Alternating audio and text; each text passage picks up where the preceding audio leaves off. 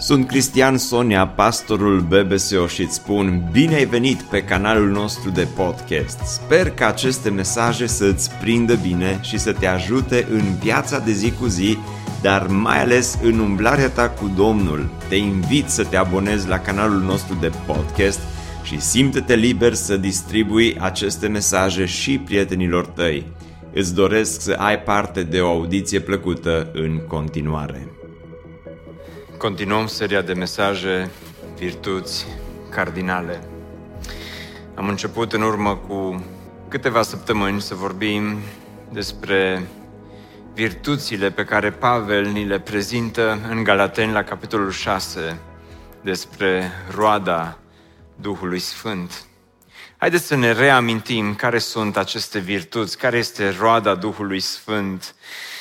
Dragostea, bucuria, pacea, îndelunga răbdare, bunătatea, facerea de bine, credincioșia, blândețea, înfrânarea poftelor.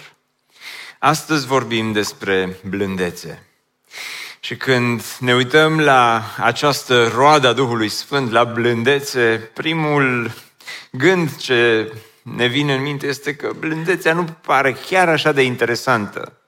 Spre deosebire de alte roade ale Duhului Sfânt, blândețea pare a fi ușor plictisitoare, mai ales că trăim într-o lume în care nu suntem neapărat încurajați înspre a fi mai blânzi, înspre blândețe, ci suntem încurajați înspre asprime, înspre agresivitate. Peste tot unde ne uităm în jurul nostru și în lumea reală și în cea virtuală, vedem multă agresivitate, vedem multă ură, vedem multă uh, asprime care, care se întâmplă. Ideea este că blândețea este un rod a Duhului Sfânt, o roadă a Duhului Sfânt importantă pentru fiecare dintre noi, pentru că, deși nu suntem încurajați înspre a fi blânzi, blândețea, o să vedem astăzi, este atât de importantă. Pentru că Domnul Isus spune la un moment dat, ferice de cei blânzi, că cei vor moșteni pământul. Și este cumva contraintuitiv ceea ce spune Isus, fiindcă nu te-ai aștepta cei blânzi să moștenească pământul, te-ai aștepta să moștenească pământul cei care sunt agresivi, cei care știu să se bage în față, cei care știu să vorbească tare, cei care au așa altfel de calități, nu neapărat blândețea. Tot Isus spunea la un moment dat, luați jugul meu asupra voastră și învățați de la mine, căci eu sunt blând și smerit cu inima și veți găsi odihnă pentru sufletele voastre. Spune Iisus, eu sunt blând și smerit. Blândețea și smerenia merg mână în mână și uh, în Filipeni Pavel spune blândețea voastră și ăsta este un verset pentru toată biserica. Biserică Speranța, blândețea voastră să fie cunoscută de toți oamenii. Dar când vorbim despre blândețe, ca să înțelegem ce este blândețea, mai întâi dați-mi voie să fac câteva precizări și să explic ce nu este blândețea. Ce nu este blândețea. Blândețea nu este o trăsătură temperamentală. De multe ori asociem blândețea cu oamenii care sunt mai melancolici, mai liniștiți, cum zicem noi care au un te- temperament melancolic sau flegmatic, așa, mai, mai puțin mai, mai retrași, mai introvertiți și zicem, ăia sunt oameni blânzi și blândețea este pentru ei.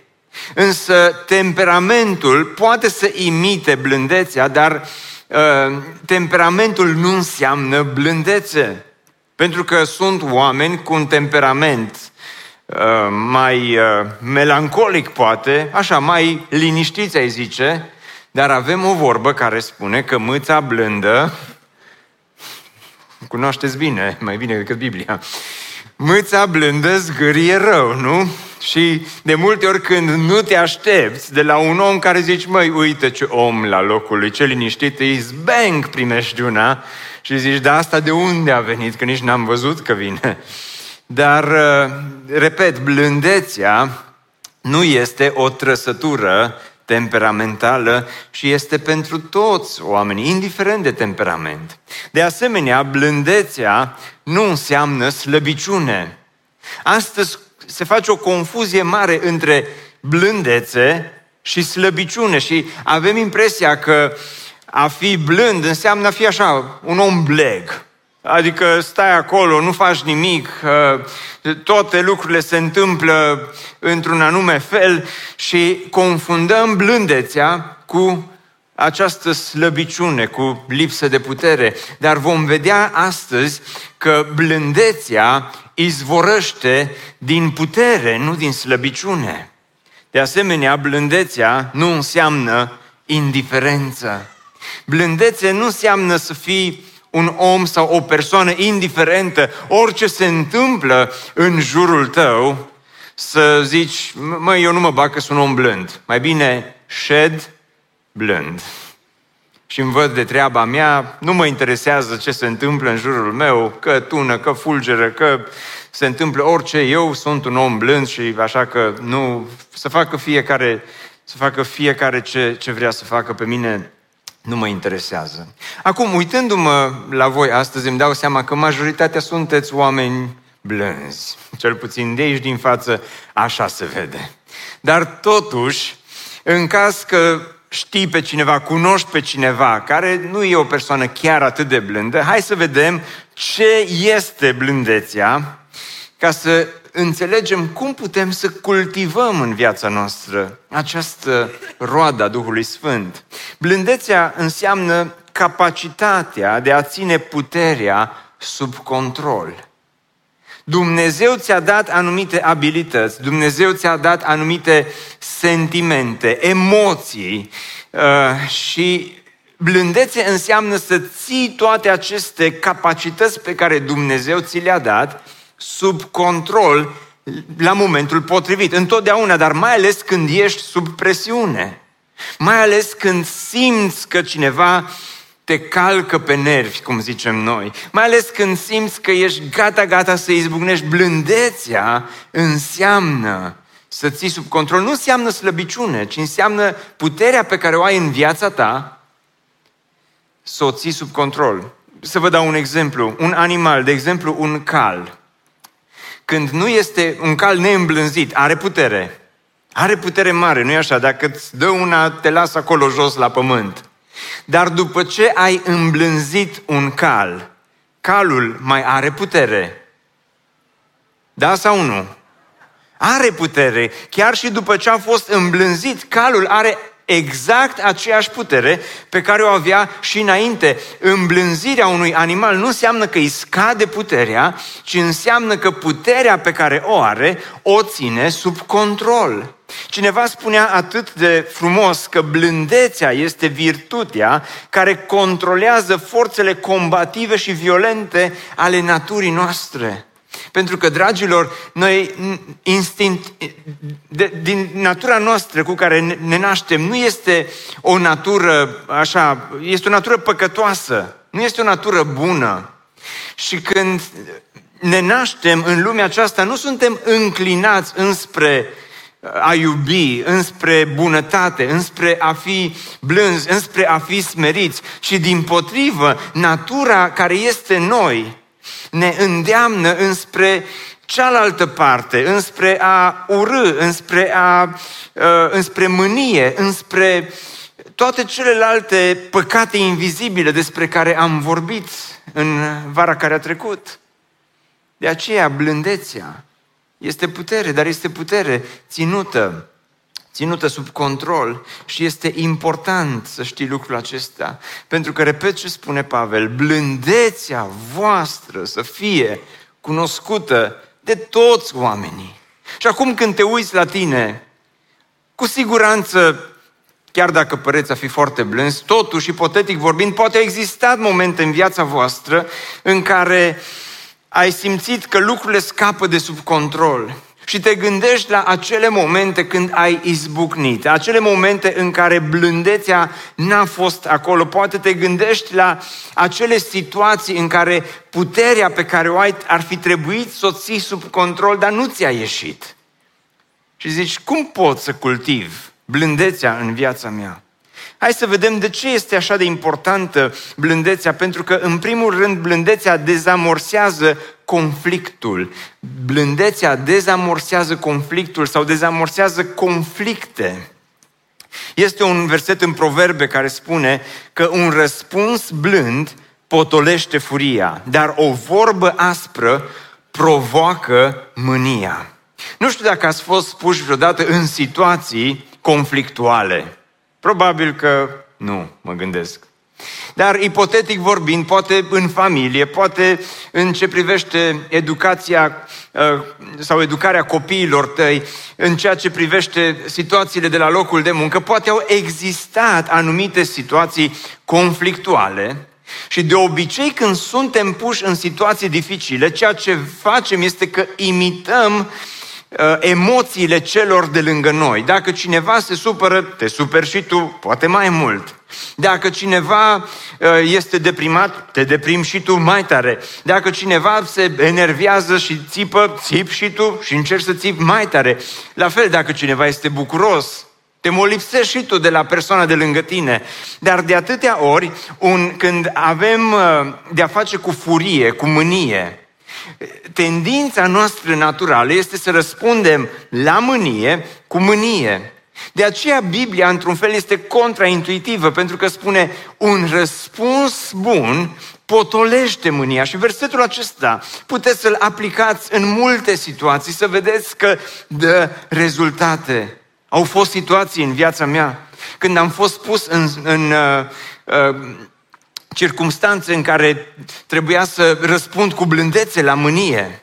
Când am răspuns cu mânie la mânie, ceea ce a ieșit n-a fost foarte bine, dar de fiecare dată când a venit un răspuns blând la un răspuns de furie, situația s-a liniștit.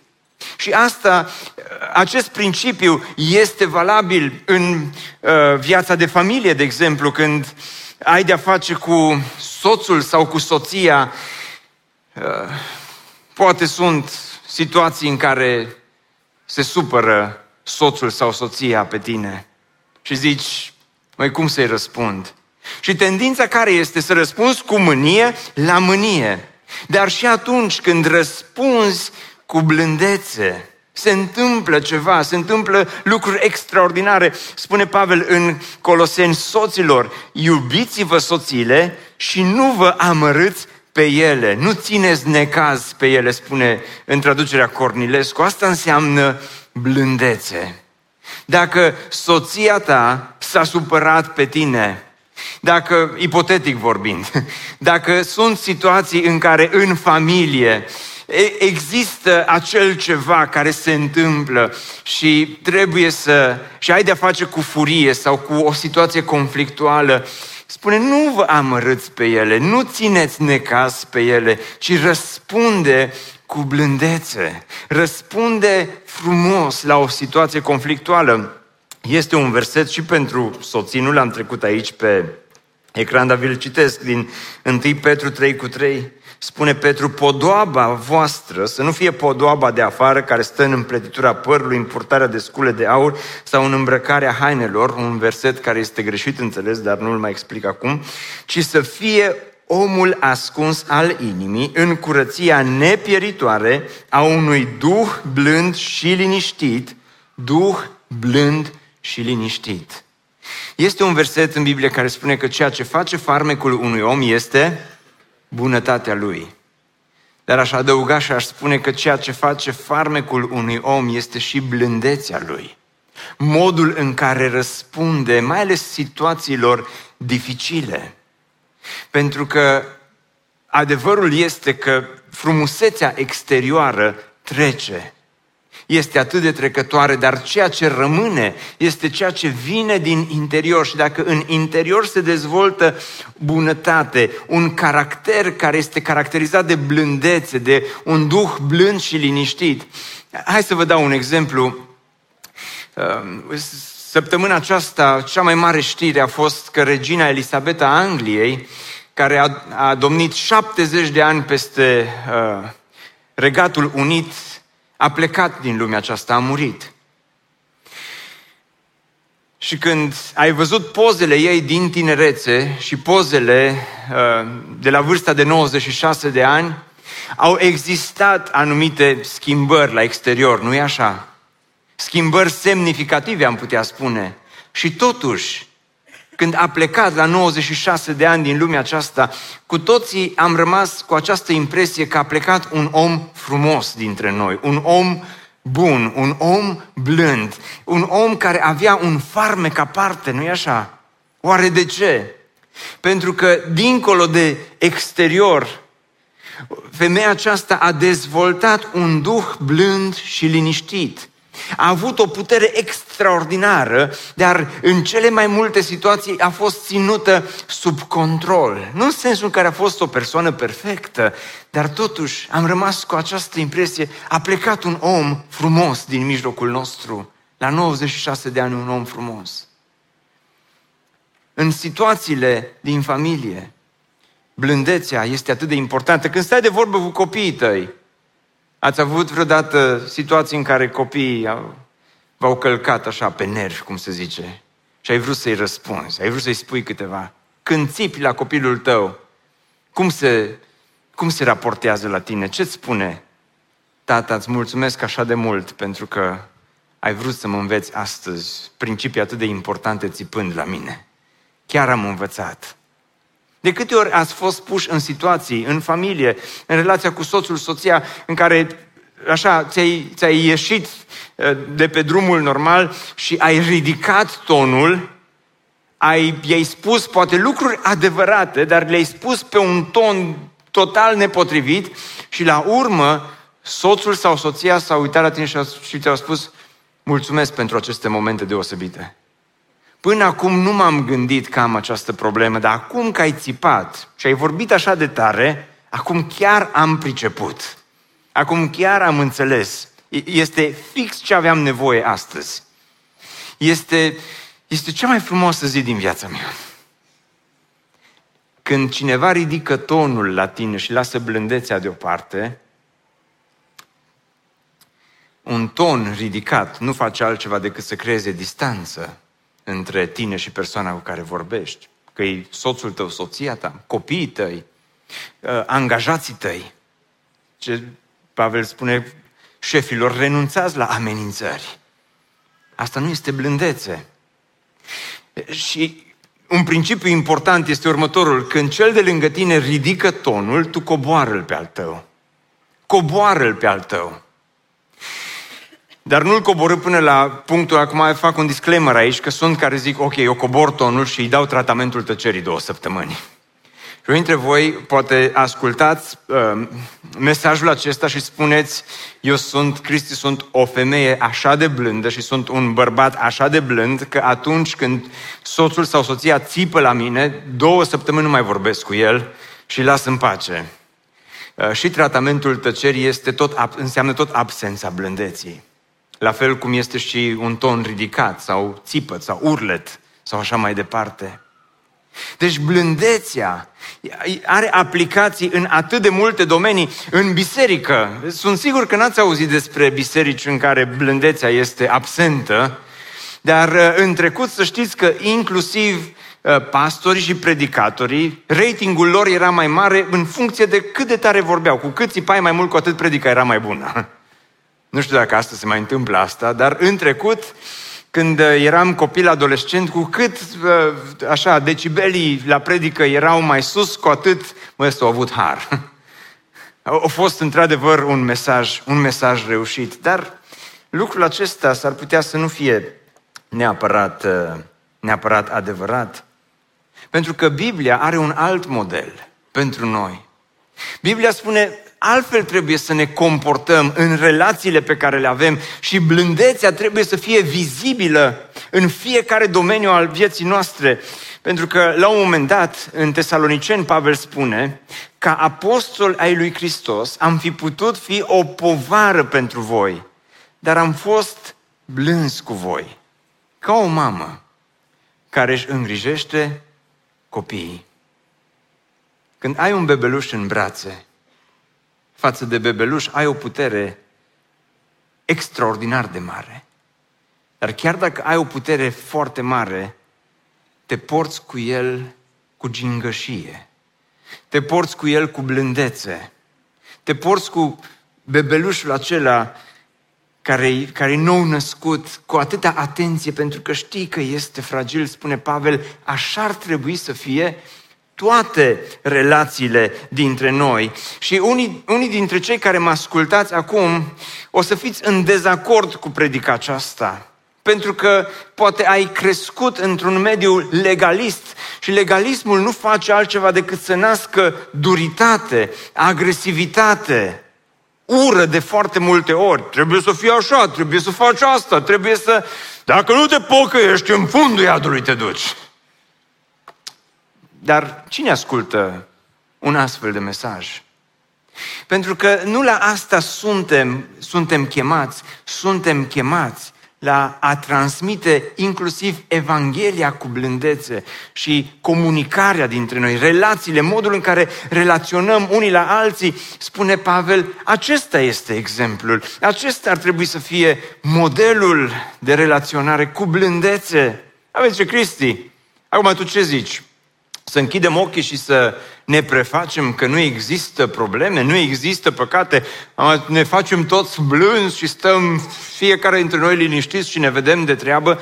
Nu uitați, blândețea nu înseamnă indiferență și acolo unde există probleme, unde există păcate, unde trebuie să existe confruntări, tot Pavel ne propune un principiu important și spune în felul următor, fraților, dacă un om este prins în vreo greșeală, voi care sunteți duhovnicești, spirituali, mai buni decât el, să-l îndreptați, spuneți voi cu voce tare, cum să-l îndreptați? Cum? Cu Duhul blândeții, nu cu asprime, nu cu agresivitate, ci cu Duhul blândeții e, e la modă, inclusiv pe YouTube, să fie tot felul de oameni care să apere credința bună, adevărată. Dar cum spui adevărul, este întrebarea. Cu Duhul blândeții, pentru că este un principiu biblic pe care Biblia îl enunță pentru fiecare dintre noi. Pentru că, dragilor, blândețea întotdeauna caută restaurare, nu pedeapsă. Chiar dacă cineva greșește, și toți greșim, Chiar dacă uh, sunt uh, probleme care trebuiesc confruntate, întotdeauna blândețea caută restaurare. Spunea cineva odată în felul următor, mânia responsabilă poartă numele de blândețe. Biblia spune mâniați-vă și nu și nu păcătuiți. Există o mânie care e bună, dar mânia responsabilă poartă numele de blândețe, iar blândețea înseamnă să nu fii nici indiferent, nici agresiv. Ce frumos, nu-i așa? Nici indiferent, nici agresiv. Andrei Pleșu spunea în felul următor, blândețea este o medie între irascibilitate și indiferență și de multe ori cam lucrul acesta este adevărat, nu? Trebuie să fii atent, să nu te frustrezi nici peste măsură astfel încât atunci când rostești adevărul, cel de lângă tine să nu te mai asculte din cauza agresivității și asprimii tale, dar trebuie să nu rămâi nici indiferent la ceea ce se întâmplă în jurul tău. Întrebarea pentru fiecare dintre noi este următoarea. Cum gestionăm situațiile acestea? Blândețea este importantă în viața noastră. Pune-te, rog, înapoi versetul din Filipeni, unde Pavel spune, blândețea voastră să fie cunoscută de toți oamenii. Știți care este cuvântul care mă deranjează cel mai mult din versetul acesta? Știți care este cuvântul care chiar nu-mi place în acest verset? Cuvântul, spuneți cu voce tare, cuvântul toți, de toți oamenii. Pentru că îmi este foarte ușor să fiu blând cu oamenii care sunt blânzi cu mine. Îmi este ușor să fiu blând cu oamenii care sunt așa drăguți și simpatici cu mine. Îmi este ușor să fiu blând cu oamenii care îmi spun lucruri bune, dar blândețea să fie, trebuie să fie cunoscută de toți și de ăia care îți taie calea în trafic blândețea ta trebuie să fie cunoscută de toți șoferii din Oradea, România și lumea întreagă. Și toată biserica să spună, Amin, nu? Blândețea voastră trebuie să fie uh, cunoscută de toți criticii voștri, că nu toată lumea ne aplaudă, nu toată lumea spune foarte bine nota 10 și atunci când ești criticat, blândețea ta trebuie să fie cunoscută și de cei care te critică. Blândețea voastră de toți oamenii trebuie să fie cunoscută de toți oamenii. Și e așa de greu, nu? E așa de greu de pus în practică și de multe ori te uiți la tine, te uiți la cum te comporți, te uiți la cum reacționezi. De multe ori mă uit la mine și mă descurajez când vine vorba despre acest principiu al blândeții. Dar sunt totuși încă două lucruri care cred că ne pot ajuta. Primul este că blândețea ne face să fim asemenea lui Isus. Și îmi place așa de mult ce a spus Isus. Luați jugul meu asupra voastră și învățați de la mine, căci eu sunt blând și smerit. Spune Domnul Isus, învățați de la mine, pentru că sunt blând și smerit. Dacă vrei să înveți blândețea, uită-te la Hristos, studiază viața lui Hristos. A venit smerit în lumea noastră s-a purtat cu oamenii din jurul lui cu blândețe, a vorbit frumos, uh, a vorbit cu fermitate, a venit cu adevăr, dar a venit și cu har în același timp. Uh, erau așa de multe situații în care Hristos avea putere nelimitată la dispoziție. Vă aduceți aminte în grădina Ghețimani, când au venit să-l aresteze și Petru, supărat fiind, a luat sabia, a tăiat urechea uh, robului marelui preot, al lui Malhul și ce a spus Isus? Tai-o și pe cealaltă, că merită. Isus i-a spus, Petre, pune sabia la loc. N-are sens. Dar când Hristos stătea pe cruce și oamenii își băteau joc de el și îl criticau și uh, trecătorii îl batjocoreau, Hristos atunci a arătat blândețe, chiar și pe cruce, când s-a rugat pentru oameni, știți ce a spus? Tată, iartă-i, că nu știu ce fac. Asta a fost blândețe. Când te uiți la oamenii din jurul tău și îi privești în felul acesta și când înveți de la Hristos, spune Biblia, atunci găsești o dihnă pentru sufletul tău. Pentru că am o întrebare. Dacă sufletele noastre sunt mai puțin odihnite, stresate, apăsate, încărcate de tot felul de poveri, dacă, dacă sunt uh, deprimate sufletele noastre, tocmai pentru că ne lipsește această virtute a blândeții în viața noastră. Și Iisus spune, vrei să găsești odihnă pentru sufletul tău? Trebuie să înveți smerenie și trebuie să înveți blândețe. Trebuie să înveți cum să trăiești viața aceasta, să fii o femeie blândă, să fii un bărbat blând, să înveți să răspunzi celorlalți cu blândețe. Vezi, zice, Cristi, nicio șansă cu mine. Mă știu, mă cunosc, știu cum am născut. Știu cum au fost părinții mei, știu cum au fost bunicii mei. Să știi că nicio șansă în familia noastră nu există pentru blândețe, nici pentru bunătate, nici pentru bucurie așa de mare. Și totuși există speranță. Și acum, la finalul mesajului, vreau să, să-ți aduc o speranță foarte mare. Pentru că blândețea poate fi cultivată. Și ascultă-mă cu atenție. Biblia spune despre doi oameni că au fost blânzi. Primul este Hristos și al doilea știți cine este? Cel mai blând om de pe fața pământului, cum l-a chemat? Cum? Moise. Și am vrut să vă vorbesc despre Moise. Dar m-am gândit, Moise, cel mai blând om de pe fața pământului, este unul dintre paradoxurile Bibliei. Cum să vă vorbesc eu astăzi despre Moise? Pentru că știm cine a fost Moise, știm ce a făcut Moise și n-am vrut să vă spun nimic despre Moise astăzi. Pentru că parcă nu se potrivește versetul din numeri, parcă i-a greșit numele cu ceea ce Moise a făcut. Dar am citit mai mult despre el, m-am gândit mai mult la Moise și Domnul mi-a vorbit. Și mi-a dat speranță pentru mine și mi-a dat speranță și pentru voi și vreau să vă aduc această speranță. Pentru că, dragilor, când Moise era tânăr, n-a fost chiar așa de blând. La un moment dat, Biblia spune că în vremea aceea Moise, crescând mare, a ieșit pe la frații săi și a fost martor la muncile lor grele A văzut o nedreptate, a văzut pe un egiptean care bătea pe un evreu, unul dintre frații lui. S-a uitat în toate părțile și văzând că nu este nimeni, a trecut pe roșu. Nu n-a făcut asta, a făcut mai rău. A omorât pe egiptean și l-a ascuns în Egipt. Dacă și Moise e cel mai blând om de pe fața pământului, apoi ce să mai spunem? Ce să înțelegem din fapta lui Moise și cum îl caracterizează Biblia? Pentru că parcă nu se potrivesc una cu cealaltă. Cei care sunteți aici, poate cunoașteți oameni care nu sunt chiar atât de blânzi, dar care nu sunt nici chiar atât de mânioși. Sper că nimeni nu are nimic ascuns prin nisip în dimineața aceasta. Dar, uh, sau pe nimeni ascuns, mai bine zis, prin nisip. Dar uh, mânia lui Moise este o mânie atât de mare, este o mânie extravagantă, ieșită din comun. Și m-am gândit, dacă totuși a existat speranță pentru Moise, poate există speranță și pentru noi, pentru că au mai trecut câțiva ani. Și Moise se suie pe munte cu Domnul și Dumnezeu îi dă tablele legii care erau scrise de Dumnezeu.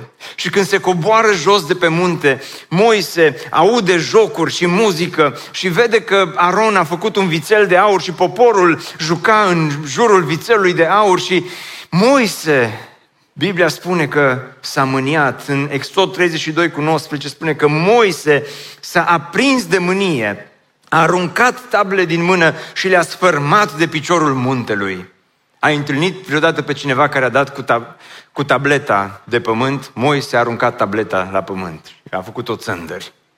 Ai întâlnit vreodată pe cineva care s-a supărat așa de tare, nu pe tine, că pe voi nu ne putem supăra, dar pe alții care au dat cu telefonul de pământ și l-au făcut praf.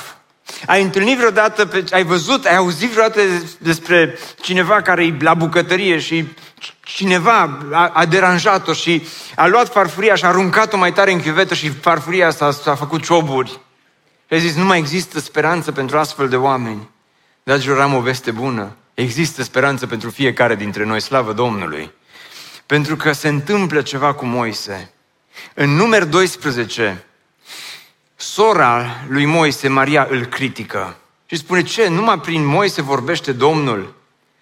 Și uh, Dumnezeu a auzit-o și Dumnezeu o lovește cu lepră pe Maria. Și Moise cel mânios, Moise cel la care îi sare țandra atât de repede, Moise cel care a ucis la mânie, Moise cel care a dat cu tablele de pământ la mânie, în număr 12 se întâmplă ceva. Aude ce se întâmplă cu Maria. Aude că Dumnezeu a lovit-o cu lepră. Și Aron se duce la Moise și îi spune, te rog, stăpânul meu, nu ne pedepsi pentru un păcat pe care l-am făcut așa de nebunește. Nu lăsa ca ea să fie ca un copil născut mort, a cărui carne este pe jumătate mistuită când iese din pântecul mamei lui. Și acum Moise putea să spună, dar merită, pentru că m-a criticat. Așa îi trebuie. Dumnezeu a făcut dreptate. Moise cel mânios putea să spună, dar n-am ce să fac. Asta ați ales voi. Ăsta este drumul pe care v-ați dus. Moise cel mânios, Moise cel temperamental, Moise cel care dă repede cu table de pământ, putea să spună, dacă așa vă comportați cu mine. Dar Moise nu răspunde așa. Moise a strigat către Domnul zicând, O Dumnezeule, te rog, vindeco. Vindeco. Și m-am întrebat oare cum de a avut puterea să se roage pentru vindecare. Și Moise spune, te rog, vindeco. Pentru că, dragilor, în primul rând, el a fost vindecat. Doar când ești vindecat, poți să te rogi pentru vindecarea altora. Dumnezeu l-a vindecat pe Moise de mânie. Dumnezeu l-a vindecat pe Moise de ură. Și acum Moise cel vindecat care a trecut și prin pustiu, care a trecut prin atâtea circumstanțe, prin atâtea situații de mânie și de izbucnire, acum Moise, cel vindecat, zice, Doamne, vindecă și pe Maria. Și aceasta este speranța mea pentru tine astăzi, că Dumnezeu te poate vindeca. Dacă ești aici și te uiți în viața ta și nu vezi blândețe nicăieri, vezi doar izbucniri, vezi doar ură, vezi doar strigăte, vezi doar țipete, poate stai lângă cineva, o persoană temperamentală, care, la care îi lipsește blândețea, îi lipsesc cuvintele frumoase, lipsesc acele situații în care să se poarte frumos cu tine și zici, nu mai există nicio speranță. Așa cum Dumnezeu l-a vindecat pe Moise, Dumnezeu te poate vindeca și pe tine. Dacă Dumnezeu a putut să ia un om atât de mânios, cu atât de multe probleme și să îl transforme și să facă din el cel mai blând om de pe fața pământului. Cu siguranță Dumnezeu poate să facă asta cu fiecare dintre noi. Dar blândețea, dragilor, este o roadă a Duhului Sfânt. Este Duhul Sfânt cel care naște în inima ta, care îți dăruiește, care te face să rodești ceea ce nu poți găsi în lumea aceasta nicăieri. Blândețea. Hristos, când a venit în lumea noastră, Ioan spune în Ioan 1 cu 14 că Isus s-a făcut, cuvântul s-a făcut trup și a locuit printre noi, plin de har și de adevăr. Observați cum a venit Hristos. A venit plin de adevăr dar a venit și plin de har. Și la asta suntem chemați fiecare dintre noi în relațiile pe care le avem. Nu doar adevăr fără har și nu doar har fără adevăr. Adevăr fără har înseamnă legalism. Har fără adevăr înseamnă superficialitate. Dar în relațiile pe care le ai cu cei din jurul tău, în familie, în ce privește copiii tăi, lasă-L pe Dumnezeu să te vindece. Spune adevărul, dar spune-L cu har. Asta înseamnă blândețe. În biserică, la școală, în celelalte relații pe care le dezvolți. Lasă blândețea, blândețea să fie văzută de toți oamenii. Blândețea la speranță trebuie să fie un rod vizibil al Duhului Sfânt. Ne bucurăm mult că ai ascultat acest podcast și dacă ți-a fost de folos, scrie-ne un scurt mesaj la adresa aminarondbbso.ro aminarondbbso.ro Ne-am bucurat mult să te putem cunoaște, să știm cine ești și de unde ești. Dacă dorești să afli mai multe informații despre BBSO, despre cine suntem, care este viziunea noastră, intră pe site-ul bbso.ro. Îți mulțumesc că ești alături de noi și că ne ajuți să ducem viziunea mai departe. Așteptăm să ne reauzim cu bine la următorul podcast.